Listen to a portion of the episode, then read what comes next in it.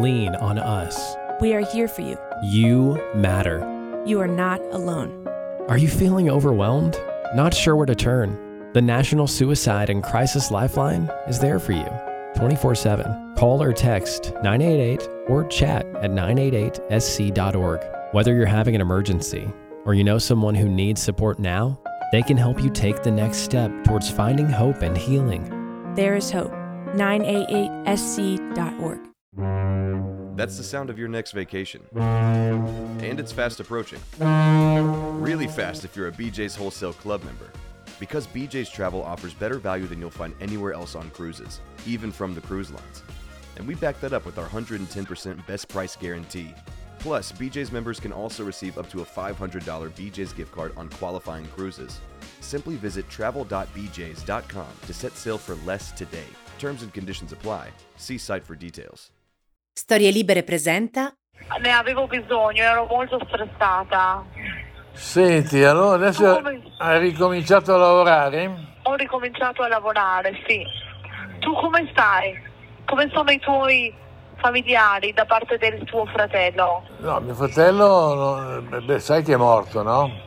Sì, sì, dico i familiari di lui. No, Cioè, la ma i moglie- familiari c'è solo la Eh, moglie e basta. Solo la moglie. La moglie come sta? Si è ripresa? Sì, sì, no, sta abbastanza bene. E basta. E tu? Io niente, cosa vuoi? Ormai, ormai sono qua. eh. Ma l'hai passato un po', dico, nel senso che è una cosa che rimane sempre nei tuoi ricordi, però Beh, certo, se no, l'hai passato un po', no? è stata una Mi brutta roba. dispiace tanto. Come si chiama la moglie del tuo fratello? Chi? E- E di cognome? Forse anche a voi lì per lì è sembrato di ascoltare la chiacchierata tra due amici, almeno fino a un certo punto, ovvero a quella strana domanda alla fine. E di cognome? Ci siamo a lungo interrogati sull'eventualità di camuffare la voce che state ascoltando, perché il processo legato a questa storia è ancora in atto. Anzi no, a dire il vero rischia l'archiviazione. Ed è proprio questo il motivo per cui ne stiamo parlando ora. Una mattina ho trovato un messaggio dell'avvocato penalista Margherita Benedini. Non la conoscevo. Aveva ascoltato Love Bombing e trovato alcune similitudini con un caso che stava seguendo, quello di Giulio, lo chiameremo così. Un signore di 80 anni che era stato truffato da una persona che non aveva mai visto e che, goccia a goccia, telefonata dopo telefonata, bonifico dopo bonifico, era riuscita a portargli via una cifra molto importante. Io e l'avvocato Benedini ci sentiamo così al telefono e dopo avermi raccontato la storia di Giulio mi dice una frase che mi convince immediatamente a occuparmene. Questa truffa è ancora in atto. Sono Roberta Lippi e per lavoro scrivo. Ho scritto per la TV, la radio e il web e infine a voce per Storie Libere un podcast che si chiama Soli. Questa è l'evoluzione di quella ricerca, un luogo dove non vogliamo denunciare, ma proteggerci dal restare invischiati in qualsiasi tipo di manipolazione e condizionamento mentale, che siano questi legati al lavoro, all'amore, alla salute, agli ideali o ai soldi. Questo è Love Bombing e oggi parliamo di investimenti e trading online. Ho ascoltato la telefonata di cui avete sentito uno spezzone poco fa camminando per strada. Era un file audio molto lungo, quasi mezz'ora. A quel punto avevo già letto gli atti di denuncia e querela che mi aveva passato l'avvocato Benedini e quindi sapevo esattamente di cosa si stava parlando. Intendo dire qual era lo scopo di quella telefonata e dove sarebbe arrivata l'interlocutrice di Giulio. Eppure, mentre ascoltavo quell'audio e entravo al supermercato, non capivo bene come fosse possibile che quell'uomo non avesse capito da subito che lo stessero irretendo. Ma poco dopo, tra un pacco di pasta e uno di uova, mi sono fermata davanti a uno scaffale e ascoltando la voce di quella donna, che si era messa a piangere, implorandolo di fare un ultimo pagamento per non perdere tutto, dichiarandosi solo una pedina all'interno di un meccanismo, io per tre secondi mi sono chiesta: e se fosse vero? Sapevo benissimo che non era vero, ma l'insistenza di quella voce, nonostante ormai apparisse alle mie orecchie quasi una macchietta, rivelava abilità manipolatorie davvero peculiari. Come si era trasformata una telefonata iniziata parlando delle vacanze e di un lutto familiare in un lamento quasi isterico, in un atteggiamento così angosciante e oppressivo e in una richiesta così aggressiva e martellante? Mi trovavo nelle orecchie l'esempio perfetto di come viene utilizzato il love bombing per manipolare una vittima.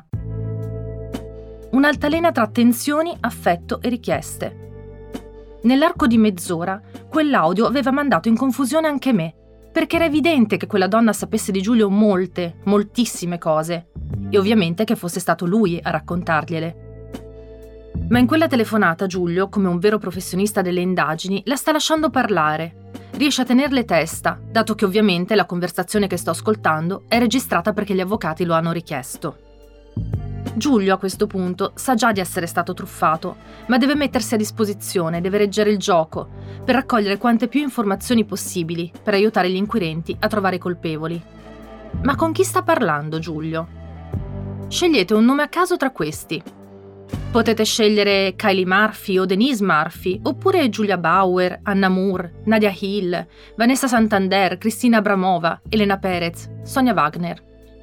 E dato che possiamo immaginare che queste persone abbiano dei file Excel molto ben organizzati per non dimenticare chi fingono di essere e con chi, potremmo fare addirittura lo stesso gioco con loro e inventarci noi il nome della donna che sta parlando con Giulio.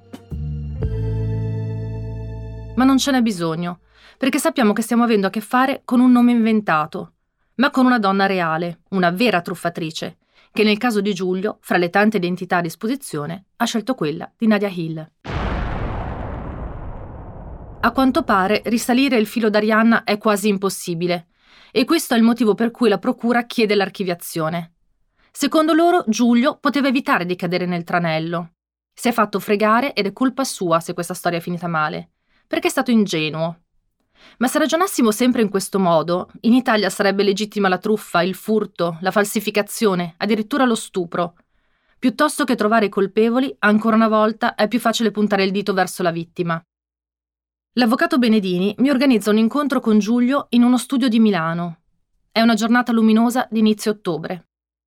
Quando entro nella stanza dove avverrà l'incontro, mi trovo davanti a un uomo elegante e distinto, che, proprio per i motivi che abbiamo appena detto, un po' fatica a raccontarmi questa storia.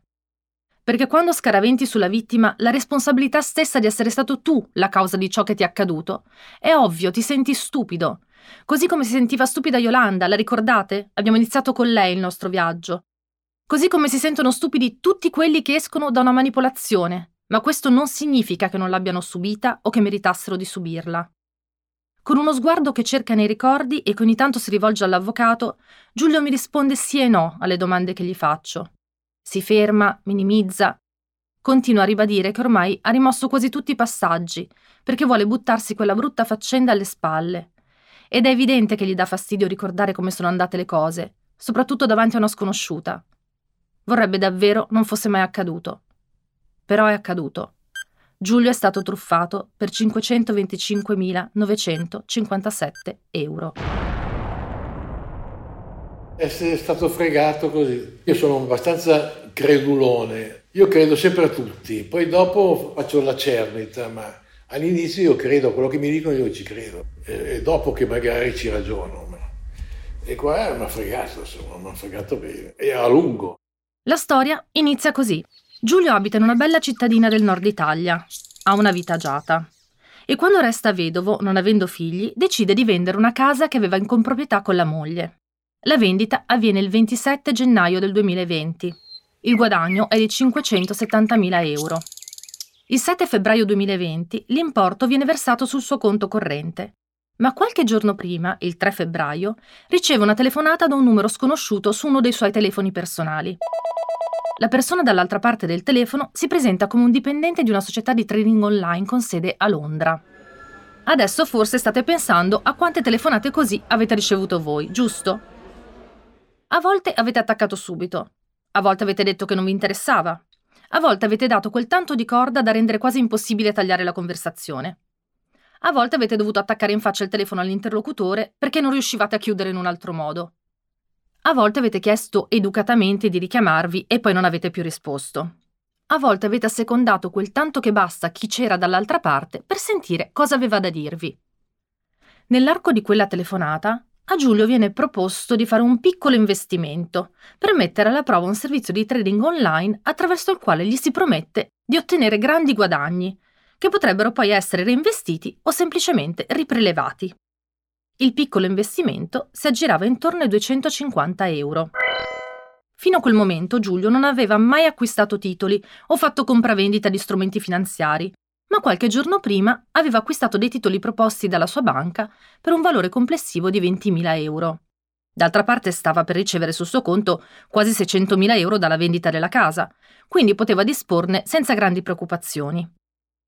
Questi 250 euro sembrano una piccola posta e Giulio, tra l'altro, mette già in conto che lo potrebbero fregare.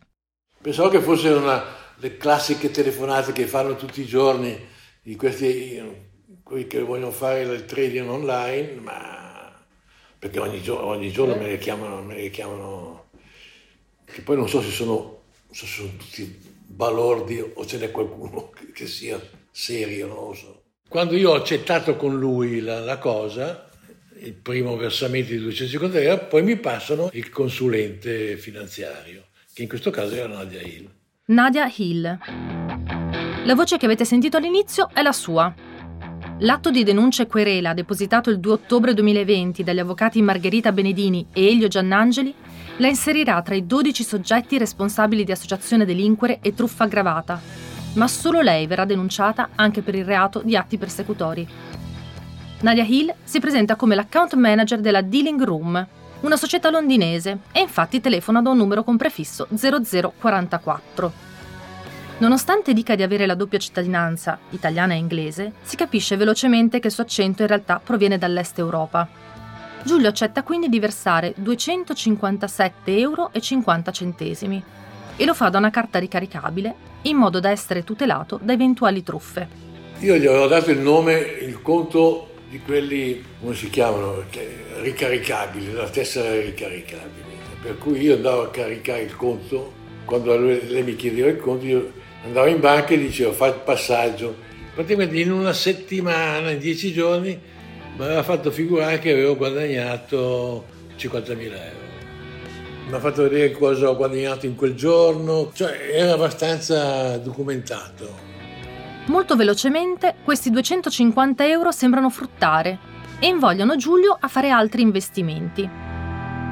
E così, forte di alcuni grafici e parecchia documentazione, tra cui un contratto firmato dal direttore generale della Dealing Room che inserisce una formula no lost che garantisce la restituzione dell'intero capitale investito anche in caso di perdita, Nadia consiglia a Giulio di effettuare un secondo versamento, in questo momento sta guadagnando e tanto e ha investito solo 250 euro, quindi alla richiesta di eseguire un secondo bonifico di 4.100 euro, Giulio accetta. Per fare questo secondo bonifico, Nadia gli chiede di scaricare sul suo computer un software che le avrebbe consentito di accedere da remoto proprio al computer di Giulio. Il software che chiede di scaricare si chiama Anydesk. Io dovevo entrare in un loro... mi facevano entrare in, in Anydesk, io gli davo il codice e loro gestivano da, da loro, entravano loro, facevano tutto loro. Quando io entravo nella mia banca, nel, codice della mia banca, lì c'era un codice e io vedevo cosa facevano. Per cui loro mettevano la parola, mettevano eh, la banca, il, nome, della banca su cui andava il bonifico, eccetera, eccetera. Però io lo, lo, lo vedevo. Giulio vede che non accade nulla di strano. In più ha la garanzia della carta ricaricabile e sta usando un conto che lascia volutamente mezzo vuoto. Il pagamento viene così fatto da Nadia Hill che accede da remoto al computer di Giulio. Nadia compila il bonifico e chiede poi a Giulio semplicemente di confermarlo inserendo le password necessarie. Nelle settimane a seguire, Nadia Hill mantiene un contatto molto stretto con il suo cliente. Non gli fa mai mancare una telefonata, lo aggiorna sullo stato del suo investimento, produce e mostra grafici e contratti e screenshot di bonifico in favore di Giulio. Poi diventa più amichevole. Gli chiede come sta, si fa raccontare delle cose della sua vita di tutti i giorni, scopre velocemente come vive e dove, sa che è vedovo, sa che non ha figli, cerca di diventargli sempre più intima e di trasformarsi anche in un'abitudine nella sua quotidianità.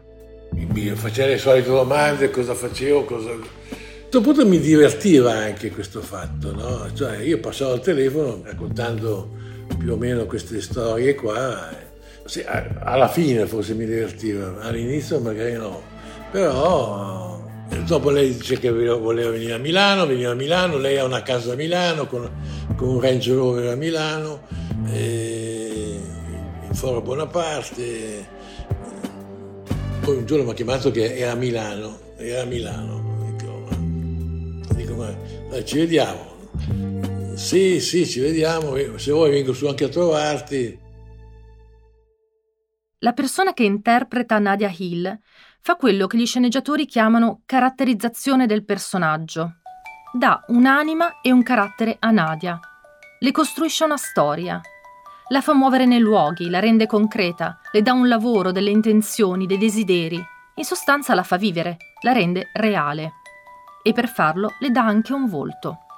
Di foto me ne ha mandate tante, ma non è che ci credessi molto, gli davo cordo più che altro, perché non pensavo che pensavo prima di tutto che non fosse lei quella della foto, poi non, e poi con tutto quello che mi raccontava aveva una figliastra, si vede in fotografia, lei insieme a una bambina che non è la sua figlia ma è una figlia di un'amica che è rimasta vedova, non so che cosa. Poi mi ha mandato quello con la sua amica, quello con uno in ufficio dice che è un suo collega, poi lei, lei con la bambina, lei che, che balla, insomma.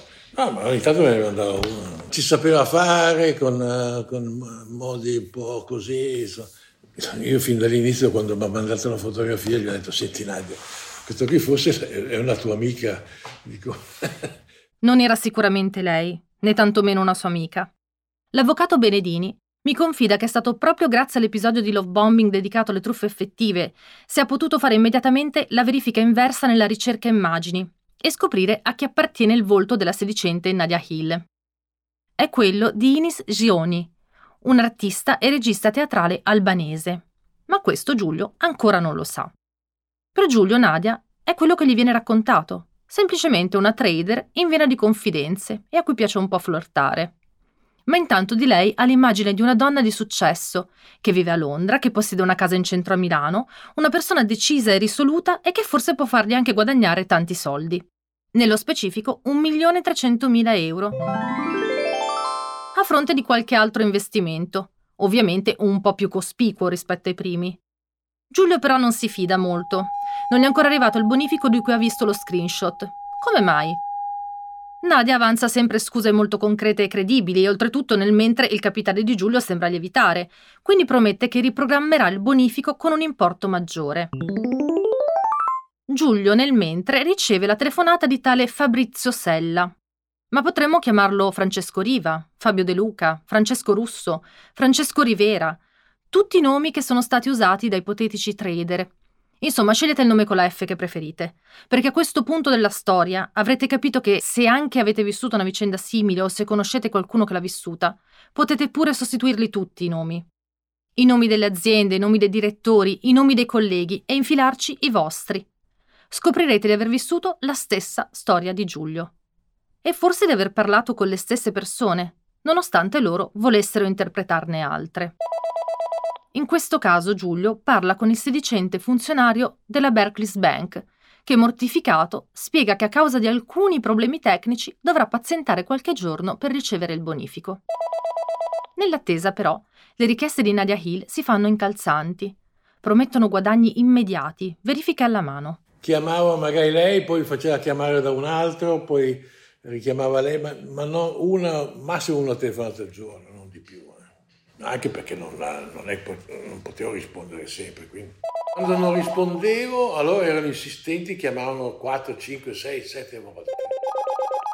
Tra marzo e maggio, infatti, Giulio riceve telefonate anche dai colleghi di Nadia, che gli chiedono di versare delle somme a copertura delle tasse dovute allo Stato italiano relative ai profitti maturati.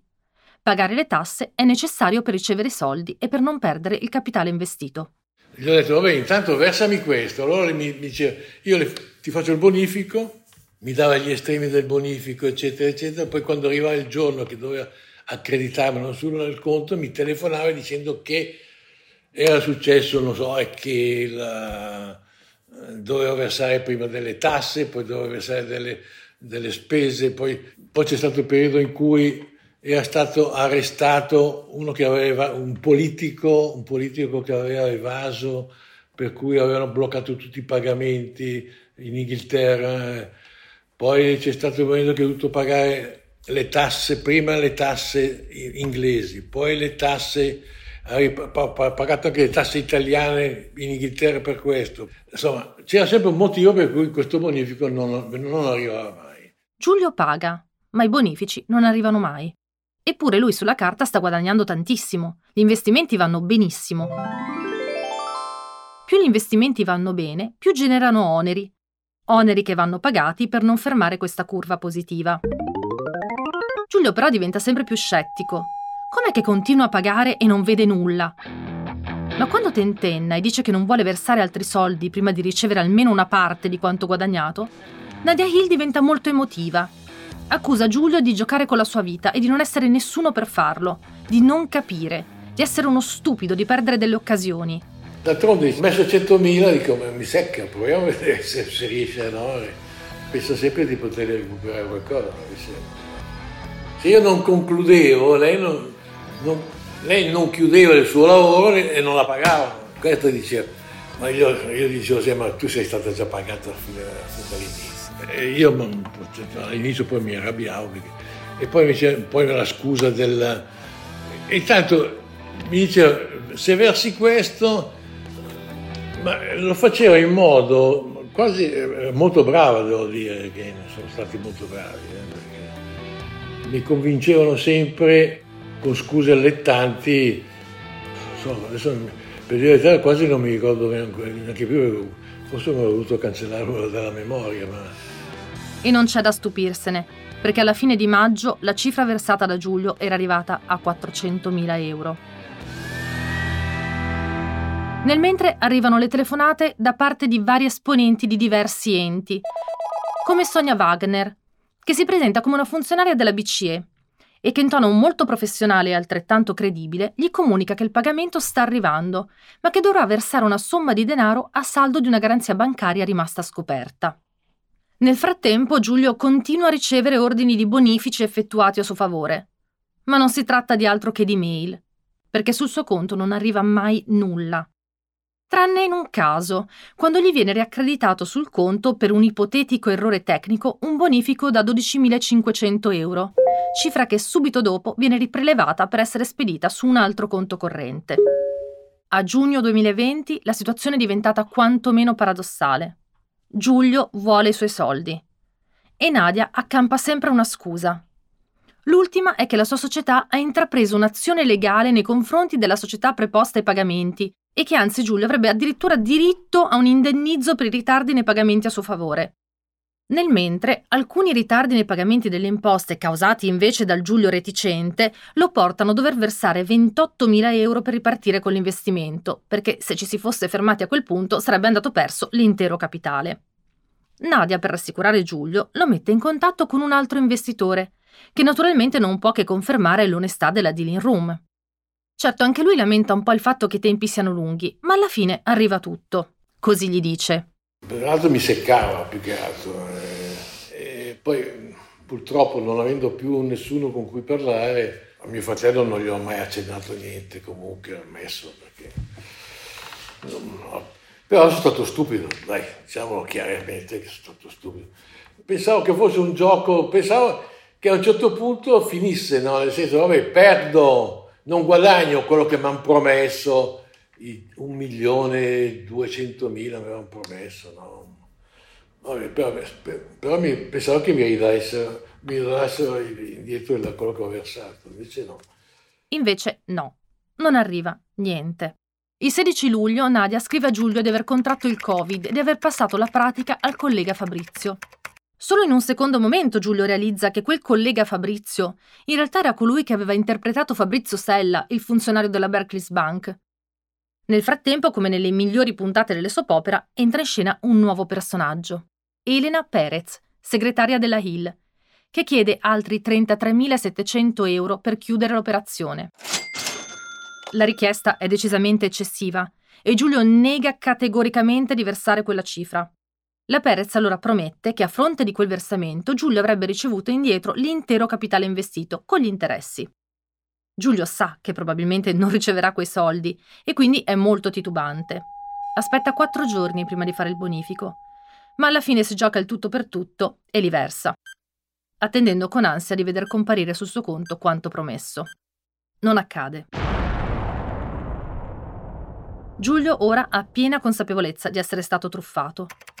Scrive tutto il suo sdegno e rancore alla Hill e alla Perez, che capisce anche essere l'ennesima attrice di copertura, dal momento che lo chiamava dallo stesso numero utilizzato dalla funzionaria della BCE Sonia Wagner. Nessuno gli risponde. Fino al 27 agosto, quando la Perez si fa viva scusandosi enormemente per la sparizione, ma il virus e le ferie hanno bloccato tutto.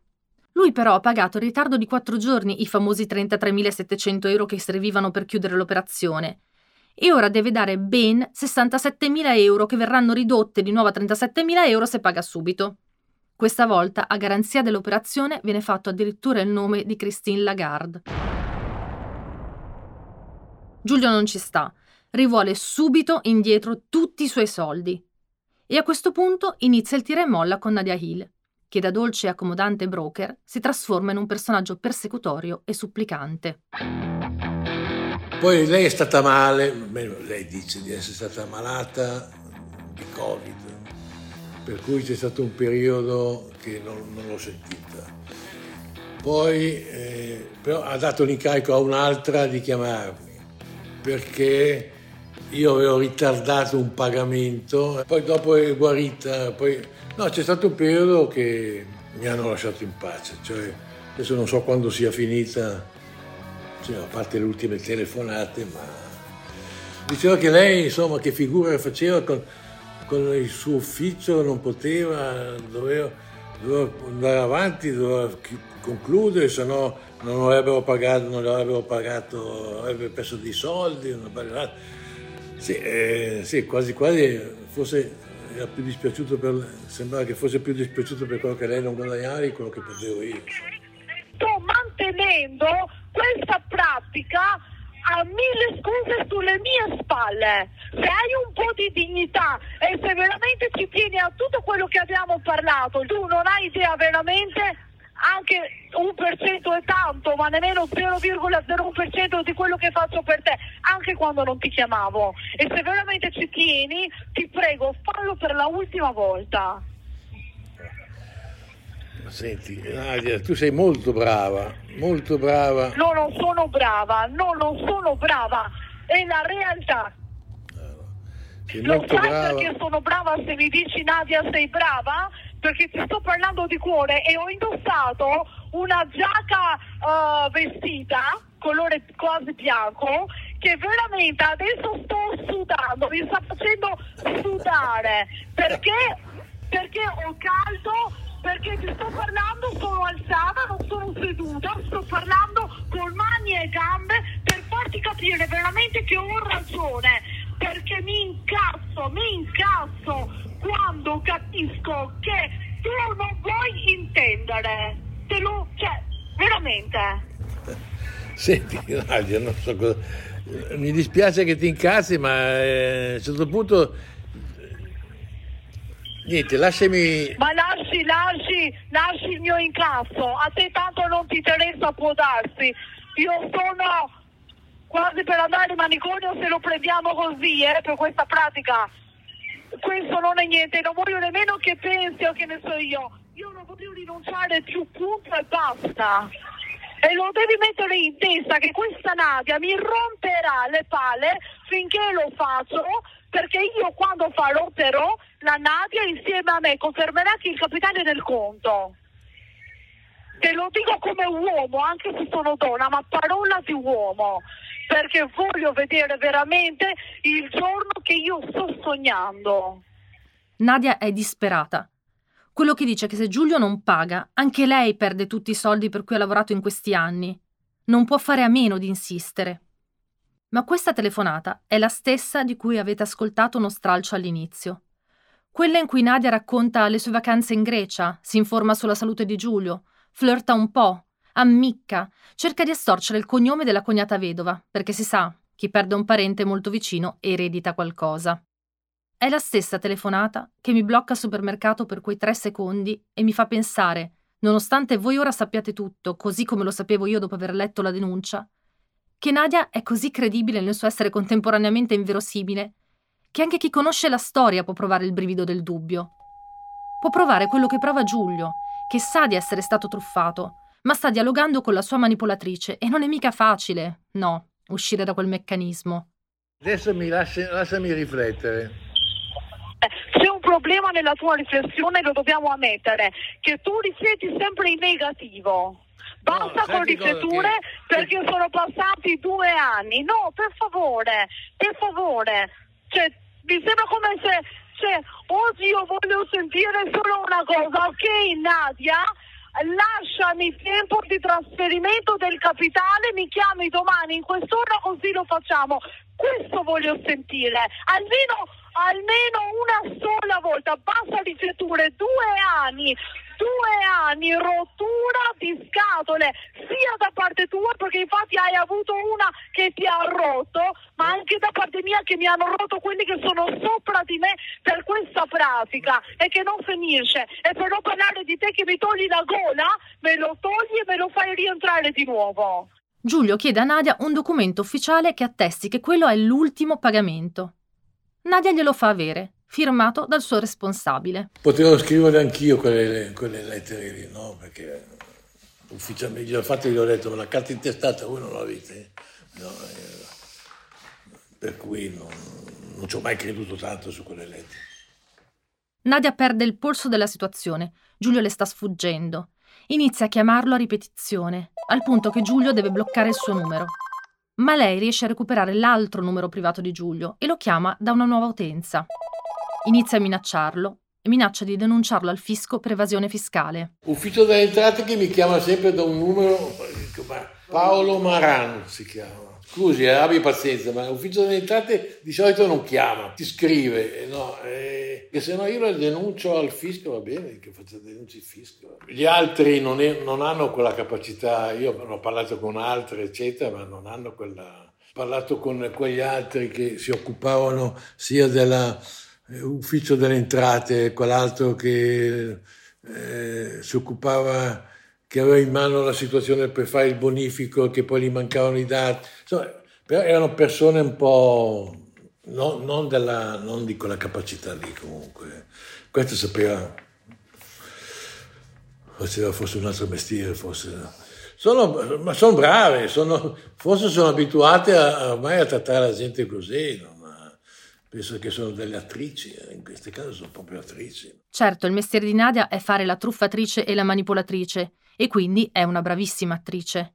E mentre Nadia applica degli sconti, l'importo richiesto scende magicamente da 37.000 a 20.000 euro. Dice che ci sta mettendo lei la faccia, che sta garantendo lei agli altri che il pagamento arriverà. Giulio la tiene buona e intanto decide di denunciare.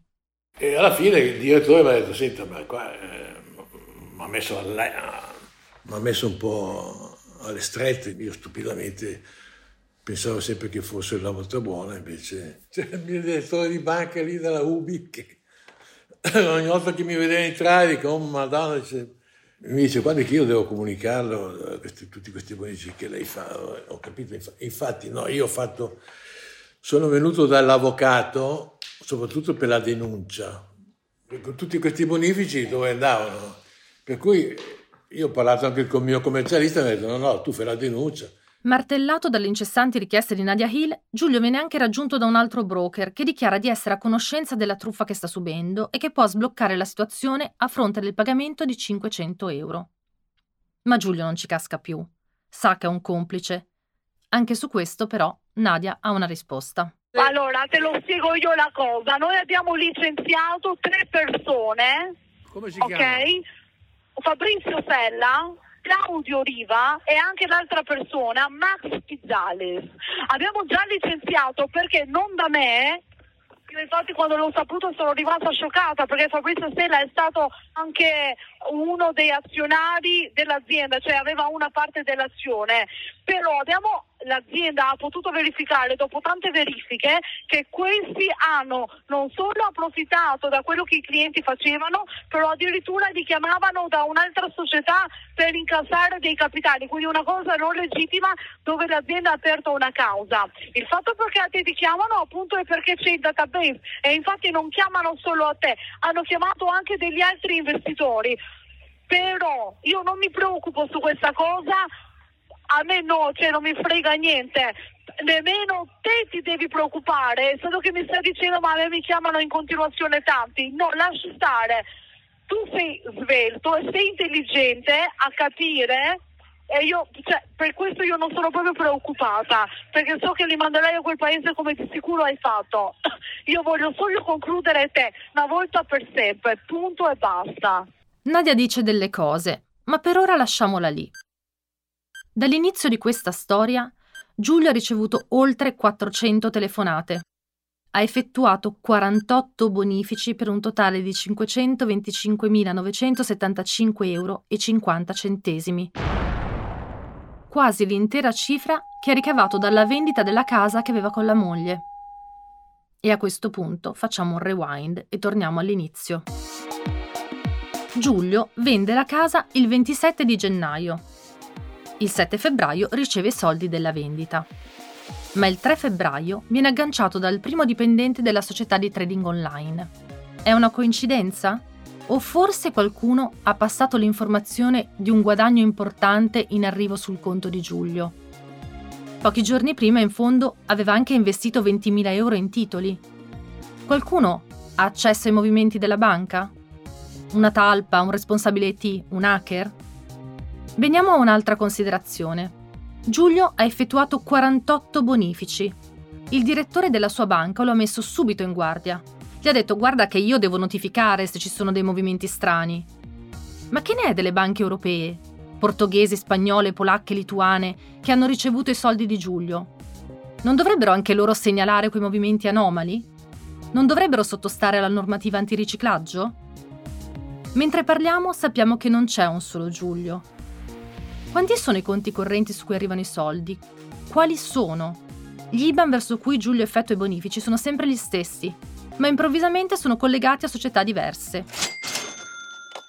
Torniamo a quello che ha detto Nadia. Nella telefonata snocciola i nomi veri o fittizi di alcuni colleghi. Sono quelli che se facciamo una ricerca online risultano essere associati in modo negativo al trading o al marketing aggressivo. Appaiono anche come beneficiari di alcuni dei bonifici di Giulio.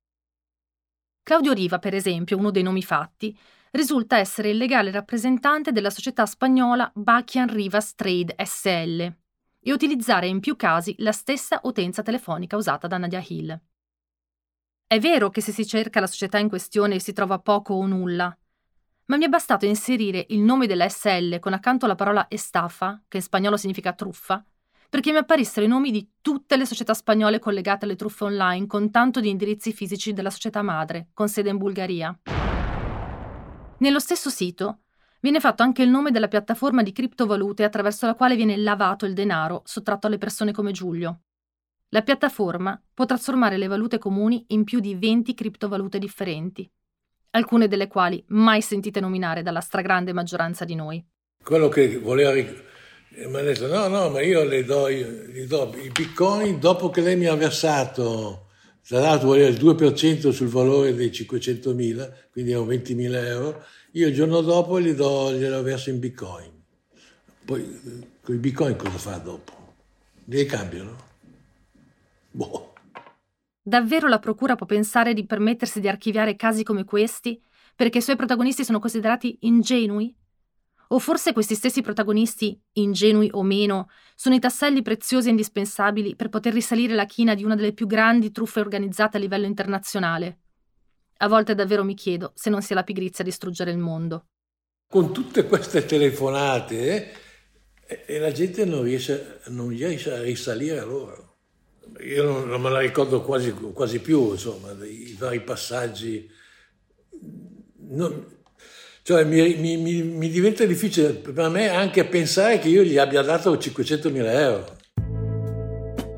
Dopo aver sporto denuncia, Giulio prova a ricontattare l'investitore che lo aveva rassicurato.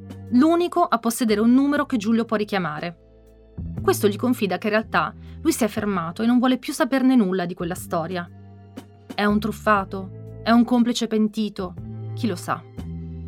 Nel mentre Giulio viene contattato da una nuova esperta di investimenti, tale Anna Alfei, una donna dalla voce praticamente identica a quella di Nadia Hill. Questa volta la società si chiama Empire CFD e sembra sapere di Giulio già molte cose, per esempio dove ha il conto corrente e quante carte di credito possiede. Quando Giulio chiede come sia possibile che abbiano queste informazioni, gli viene risposto che queste sono reperibili perché sta parlando con una società monitorata dallo Stato italiano. Anche in questo caso si partirebbe da un investimento molto piccolo, 200 euro. Anna Alfei è spalleggiata dai dottori Bruni, Berger e Chris, che cercano di farsi dare il numero della carta di credito di Giulio, comprensiva delle tre cifre posteriori, e anche gli estremi per entrare nel conto corrente. Quando Giulio inizia a negarsi, questi cercano di farlo sentire in colpa, perché adesso loro devono pagare una multa perché hanno aperto una pratica inutilmente. Per queste quattro persone è stata aggiunta un'integrazione alla denuncia per tentata truffa, ma si tratta sempre di nomi, perché le probabilità di trovarsi di fronte sempre agli stessi truffatori è altissima. C'è una grande responsabilità nel non indagare su storie come questa, lasciarle perdere in partenza perché hanno trame troppo complesse. Giulio ancora oggi viene raggiunto da telefonate imploranti o minacciose, durante le quali subisce insulti personali, anche da Nadia Hill. Gli viene fatto notare che dei soldi tanto lui non se ne fa nulla, perché ormai è solo e anziano. Viene apostrofato come fasullo, coglione, stronzo, Viene minacciato e gli viene ricordato che potrebbe essere denunciato lui per riciclaggio. Gli viene ripetutamente detto che lo chiameranno ogni giorno finché non pagherà, come se fosse lui a dovere qualcosa a qualcuno, come se fosse vittima degli strozzini. E intanto in questo bombardamento frastornante, la cifra che gli viene chiesta per chiudere definitivamente l'operazione si riduce vertiginosamente e passa a 4.000 euro. 4.000, eh, ma su 4.000 dai, dopo al che gli ho detto no, non mi fido più perché devo darti 4.000. Cioè, però questo insiste anche sul 4.000, mi sembra, mi sembra eccessivo, uno che ha preso già tutto quello che ha preso e, e insiste ancora per 4.000, a meno che quei 4.000 non rappresentino per lei la chiusura del lavoro. Non penso, però. Pensi che lei dice, io avrei versato ancora i 4.000 euro per vedere cosa succedeva se mi avesse dato una garanzia, io gli avrei dato 4.000 euro.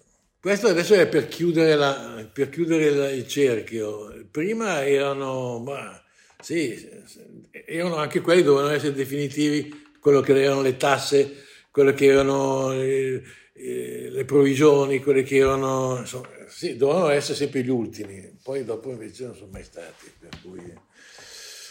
Sì, ma però adesso mi ero, mi ero incuriosito,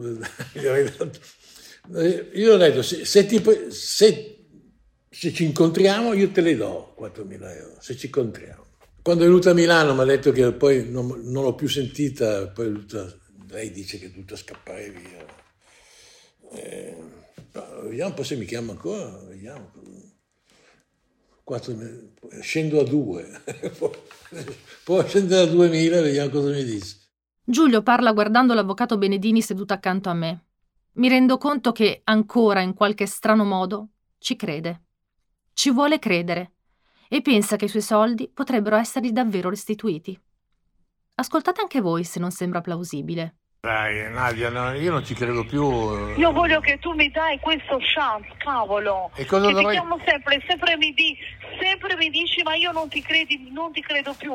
Cazzo, hai messo mezzo milioni per 4.000 euro, te la fai girare così tanto, anche se veramente non mi credevi, te l'ho detto. Almeno fai questo ultimo sforzo 4.000 anche per sputarmi in faccia nel caso che ti dico una bugia per dirmi troia di merda ho fatto i 4.000 allora non è arrivato niente mi sputi in faccia Come, cosa vuoi che ti dica? Non, uh... Io voglio solo che mi dai l'ultimo chance, l'ultimo dell'ultimo, anche se tante ma... volte ti ho detto l'ultimo, l'ultimo, eh, ma veramente l'ultimo eh, dell'ultimo. Come faccio, come faccio, a crederti? Dimmi come faccio a crederti Perché che è appena l'ultimo. tu appena tu farai il bonifico, nell'arco di un'ora, mezz'ora, un'ora, questo dipenderà dall'altro ufficio della documentazione, a te ti arriva la conferma documentata che l'ultimo pagamento che hai fatto, il merito di questo, il giorno dopo avrai il capitale. Ripeto di nuovo, la pratica non si basa più su di me. Tu pensi che io non ho interesse di chiudere? Che ancora non ho ricevuto un cazzo da quello che ho lavorato? No, tu, tu hai già incassato, Sei dai. oltre- Tu sei incassato. oltre, sei oltre, hai oltre 80 anni e non dovrai essere sempre duro. Qualche No. volta bisogna dare la possibilità. Se io ti avrei, te l'ho sempre detto e te lo ridirò fino all'ultimo respiro, che se io ti avrei voluto veramente fregare, io non sarei qua a parlare più con te. Dovresti fare un, un- un- un gesto di... di, di, di, di- Un di- gesto. cerchi di venirmi incontro in qualche modo gesto per capire. Per il cuore che ho qua te lo metto in tavolo. Perché il gesto l'ho fatto da 8.000, io ho potuto negoziare per pagare 4.000. Ti ho mantenuto la pratica e non ti ho fatto bruciare il capitale. Più gesto di così, scusa, mi prendi il cuore, mettilo sul tavolo e ti accontenti. L'ego maschile. Ma Sì, ma- questa pratica, Eh. anche se era il mio fratello, Eh, te lo giuro non facevo questa guerra. Ma lo sai perché l'ho fatto? Perché ci tengo a te, ad ogni cosa che abbiamo parlato e voglio dimostrarti a ogni condizioni che questa è una cosa reale, ok? E non vedo l'ora, ma veramente, ma veramente che non vedo l'ora quando ti chiamerò per vedere la faccia quando vedrai i soldi, non solo mi chiederai scusa, ma ti chiederò anche una compensione. Io solo quel giorno sogno, te lo giuro. Ma io sono pronto a darti quello che vuoi, però te lo do Sei dopo. do- darmi? No. dopo ti do Allora, quello che vuoi. Lo voglio, ma che dopo? A me mi servono i 4.000 euro per salvare tutta la situazione Eh. definitivamente. Mi sembra una roba strana, eh, mi sembra abbastanza No, strana. non è una roba strana, un caso da ben due anni, da quando l'Inghilterra è stata nell'Unione Europea, che non è più da gennaio, dove tutte le pratiche in pending, in attesa, si stanno chiudendo, bisogna chiudere anche la tua. È un po' lo stesso meccanismo del gioco d'azzardo. Si spera sempre di poter recuperare. Non per niente c'è gente che diventa dipendente anche dal trading online. E dopo la prima vincita, vera o fittizia che sia, anche Nadia, se ci pensiamo, fa subito credere a Giulio che stia guadagnando dei soldi in modo che investa sempre e sempre di più. L'adrenalina della vincita lascia spazio all'angoscia del recupero. Il giocatore perde e perde e perde, ma continua a giocare perché crede di farlo con il solo scopo di recuperare. È quello che dice a se stesso, almeno. Ma il meccanismo che si è insinuato è molto più perverso. Così come perverso, pericoloso ed efficace è quello del love bombing, che in questo caso ha messo il seme della truffa e ancora germoglia, perché Giulio in fondo continua a credere che esista davvero una Nadia Hill. Mentre ci salutiamo ed esce dalla porta dello studio dell'avvocato, sono certa che vorrebbe davvero prima o poi incontrarla perché nella sua testa, in fondo, anche se sa che non è vero, vorrebbe confrontarsi con quella donna che lo ha illuso di esistere e lo ha ferito così profondamente. Insomma, sappiamo già come funziona. Mi fermo a fare qualche domanda all'avvocato e partiamo proprio da qui. La cosa che a me ha sempre colpito è che ancora dopo un anno e mezzo, dopo le denunce, dopo che è ormai chiaro che si tratta di una truffa, che c'è dietro un'associazione criminale molto solida, molto ramificata, molto organizzata, lui attribuisce tutto ad una singola persona, questa donna, come se fosse una donna reale, come se fosse lei la mente e il braccio di questa operazione, tant'è che lui vorrebbe un confronto con lei. Ancora ad oggi ogni tanto ci confessa che quest'ultimo versamento, che diventa poi sempre minore come richiesta, glielo farebbe per vedere se da qualche parte si va a finire, perché tutto sommato dice mi hanno portato via talmente tanti soldi che se ne vogliono ancora così pochi è perché è la fine, questi sono proprio gli ultimi. E lui ci dice appunto che vorrebbe trovarsela di fronte come proprio se fosse stato imbrogliato da una donna vera che ha fatto parte della sua vita. Facciamo fatica a spiegargli che è una di tanti che fa parte di un'organizzazione che tutto sommato è solo una, una manovale. Però, anche se sappiamo che Nadia Hill e tutti i suoi colleghi non esistono, la denuncia è stata fatta nei confronti di 12 persone che sono state indicate inevitabilmente con nomi e cognomi, anche se fittizi. Mi chiedo con quanta difficoltà a livello legale si riesca a raccogliere una storia come questa e con quanta fatica ci si sforzi di essere ascoltati e aiutati nell'indagine. Trattandosi di una truffa fatta con mezzi, diciamo, eh, informatici, telematici, già si riscontra una certa scarsa dimestichezza dell'autorità giudiziaria con questi mezzi. Non conoscono ancora questo tipo di truffe, utilizzano degli strumenti ordinari per cercare gli autori, per cui viene fatta una ricerca anagrafica, come se davvero si potesse trovare con questo nome e cognome un codice fiscale, un indirizzo e andare a casa di questa persona vengono banalmente acquisiti tabulati telefonici che ovviamente ti ridanno questi numeri di telefono che sono dei numeri fittizi ancora, non abbiamo un intestatario reale di queste utenze telefoniche.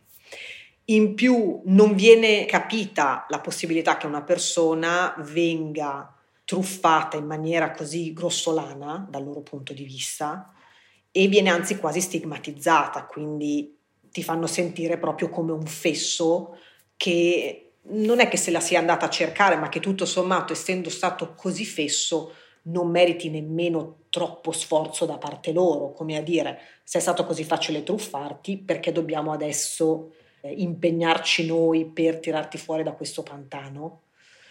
Quindi non viene concepita l'idea che possa esserci invece eh, una capacità eh, di tipo psicologico, di tipo più profondo per imbrogliare queste persone. Del resto si è concepita l'idea che si potesse truffare la gente vendendogli il sale grosso, come fece Vanna Marchi, quindi voglio dire non, non mi sembra il caso poi di creare delle graduatorie di truffati. Cioè. L'altra difficoltà l'abbiamo vista rispetto al fatto che laddove si chiede di fare uno sforzo in più rispetto appunto a questi strumenti ordinari, mm, non ci sia tanta voglia. Noi abbiamo fornito tantissimi dati, abbiamo fornito i numeri dei conti correnti sui quali erano stati fatti i bonifici, i nomi delle banche, gli indirizzi delle filiali presso cui erano stati creati questi conti correnti.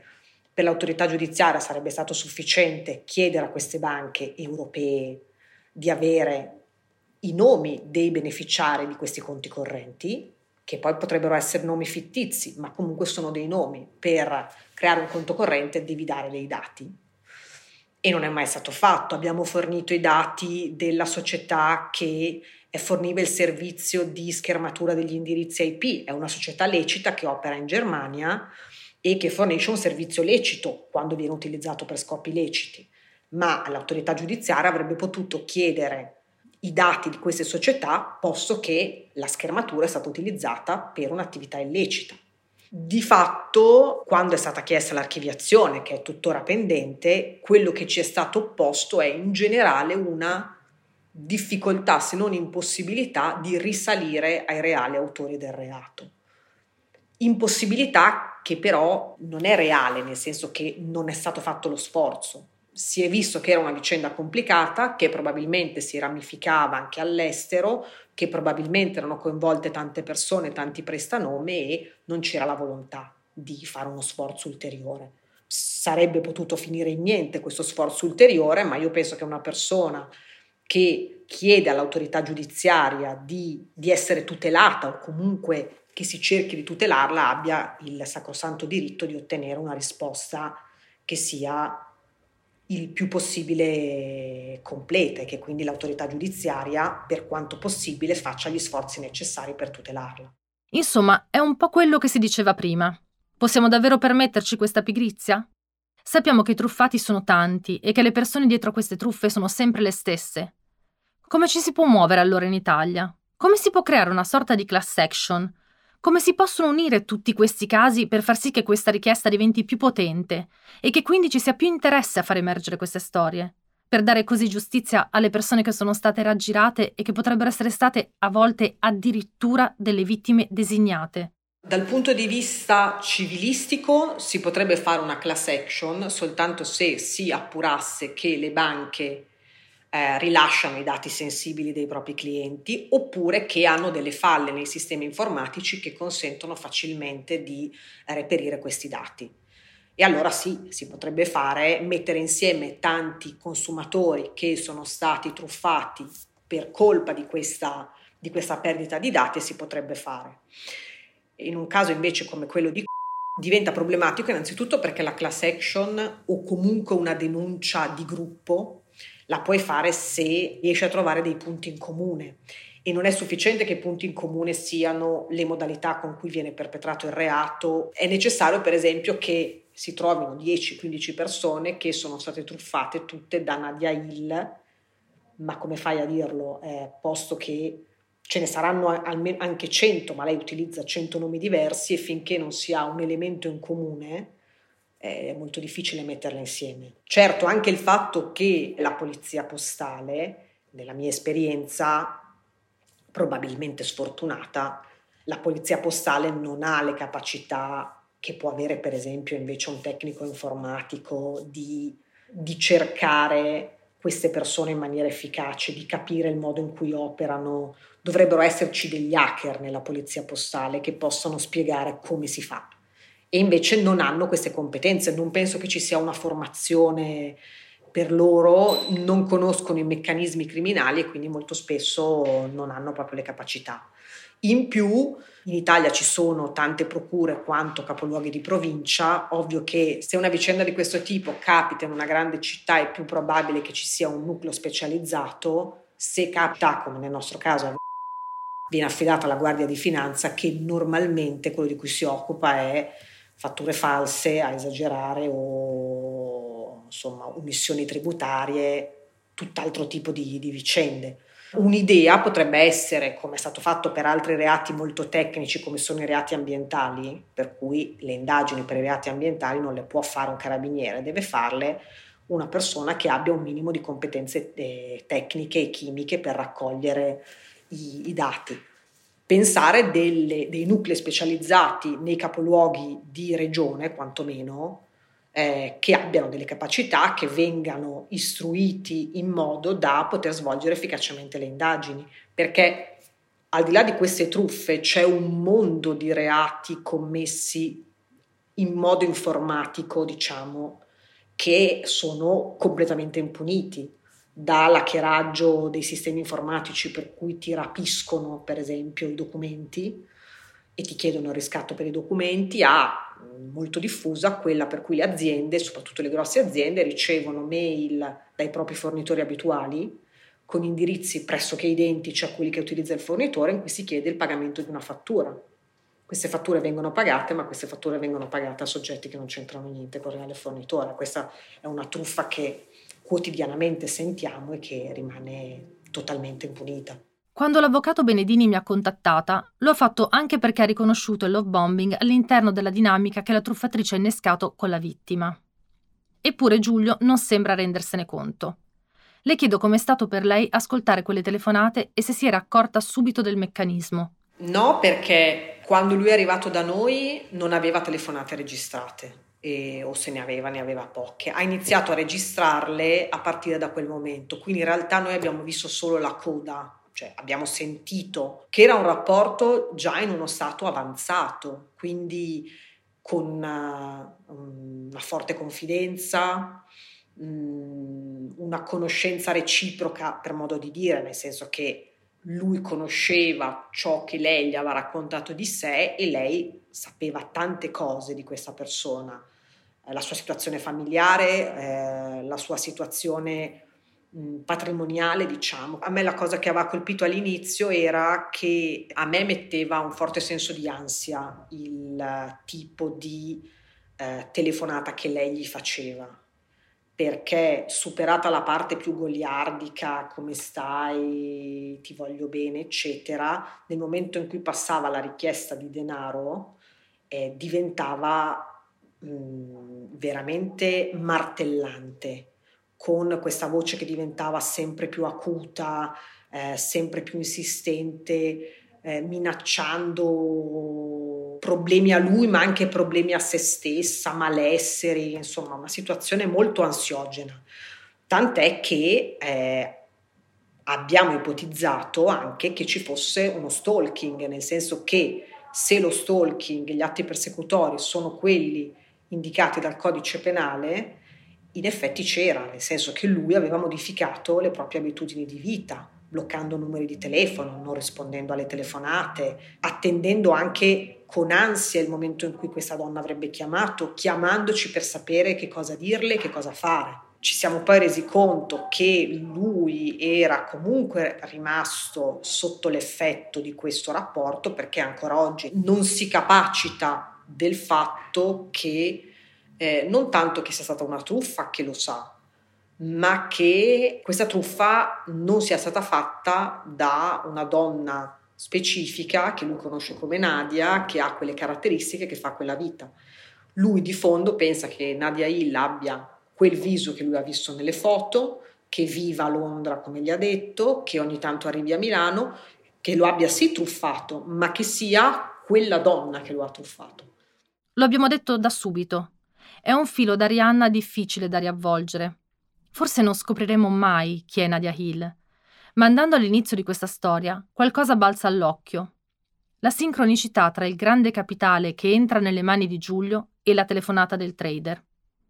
Chiedo all'avvocato cosa pensa di questa consistente coincidenza e se secondo lei davvero ci sono gli estremi per pensare a una fuga di informazioni.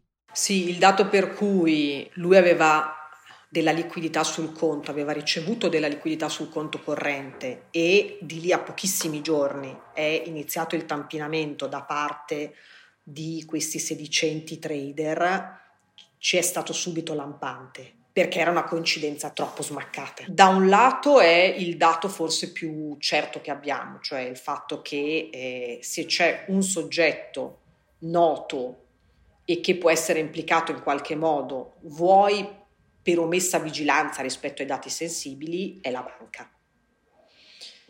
Dall'altro però la causalità tra quello che è accaduto al nostro assistito e il coinvolgimento della, della banca è talmente ampia che è difficile poi che si possa effettivamente fare qualcosa nei confronti dell'istituto. Noi avevamo anche pensato di provare a mh, ipotizzare un coinvolgimento perlomeno a livello civilistico, ma non abbiamo poi le prove. Anche perché loro potrebbero facilmente dirci che c'è stata, come spesso accade con le banche, un hackeraggio del sistema informatico per cui quei dati sono sì stati rubati ma mh, mm, senza che loro fossero coinvolti, accade spesso, lo sentiamo spesso, ed è difficile poter dire che la banca che non è vero che c'è, che c'è, un dolo addirittura da parte della banca o che comunque la banca non ha sufficientemente protetto quei dati.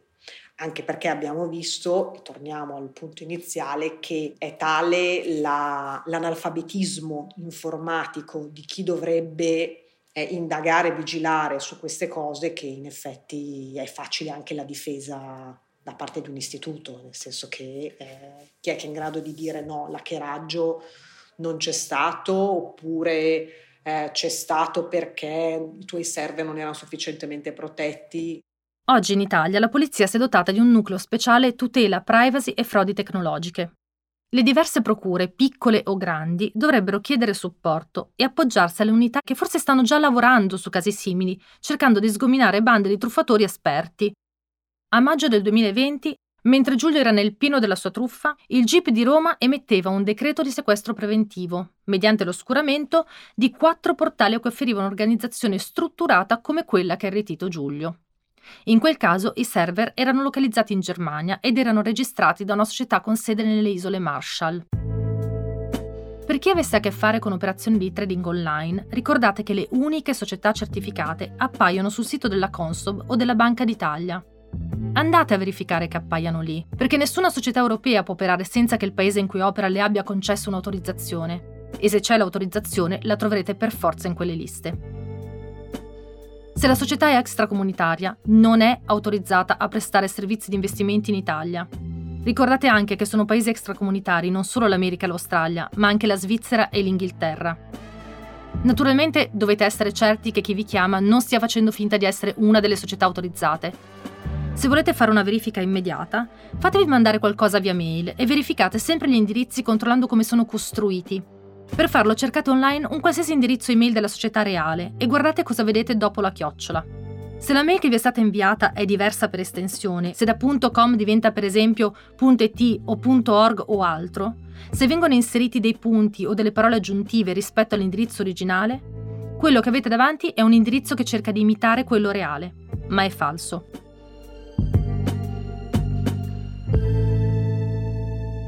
Una cosa che faccio sempre per abitudine quando ricevo una telefonata da un numero che non conosco è non rispondere e metterlo su Google. L'80% delle volte un sito mi rimanda effettivamente quel numero e il 100% delle volte quel numero viene catalogato come appartenente a un operatore di telemarketing o trading online contrassegnato come negativo o aggressivo. Cosa fare dunque? Semplice, non rispondete, bloccate il numero. Se non sapete come fare a bloccarlo, salvatelo in rubrica con un bel no Così saprete che non dovrete rispondere la prossima volta. E se rispondete e qualcuno risulta incalzante, angosciante, esageratamente insistente, anche se gentile, non abbiate paura di risultare maleducati. Semplicemente attaccate il telefono, bloccatelo. E se ancora non vi ho convinto sulla necessità di non rispondere a queste persone, sappiate che mentre cercavo informazioni sulla storia di Giulio, ho trovato in un forum sul trading online uno strano commento tra gli altri. Ve lo riporto testualmente. Evitate di usare parole che possono essere isolate e utilizzate in una falsa intercettazione.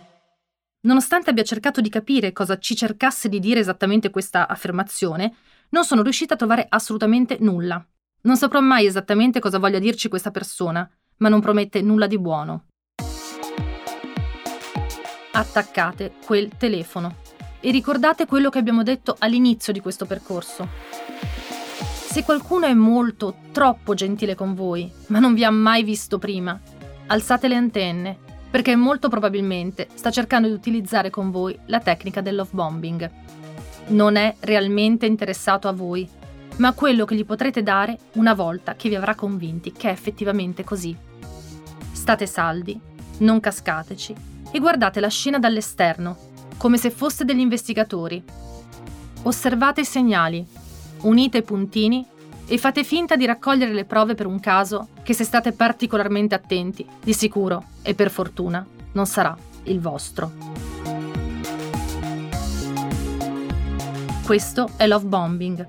Avete ascoltato le esperienze più incredibili di chi ha vissuto sulla propria pelle cosa significa entrare e uscire da una bruttissima storia, che lì per lì sembrava una delle più belle avventure della vita. Io sono Roberta Lippi e questo è storielibere.fm. Una produzione storielibere.fm di Gianandrea Cerone e Rossana De Michele. Post produzione audio era zero. Tutti e tutte noi abbiamo provato almeno una volta il senso di vertigine. A volte è dato da un'altezza fisica, altre da un imprevisto o dalla paura del cambiamento. Il cambiamento è spesso sinonimo di paure, preoccupazioni, ansie, ma anche fibrillazione ed entusiasmo. Vertigini Storia Avanti racconta le emozioni e le esperienze di coloro che si sono trovati sul bordo del precipizio pronti a fare il grande salto in una nuova avventura, capaci di trasformare la paura in possibilità e il cambiamento in una storia tutta nuova. Io sono Roberta Lippi e questo è Vertigini, Storia Avanti, il podcast di storie libere realizzato in collaborazione con Verti Assicurazioni. Potete ascoltarlo su storielibere.fm e sulle vostre app di ascolto preferite.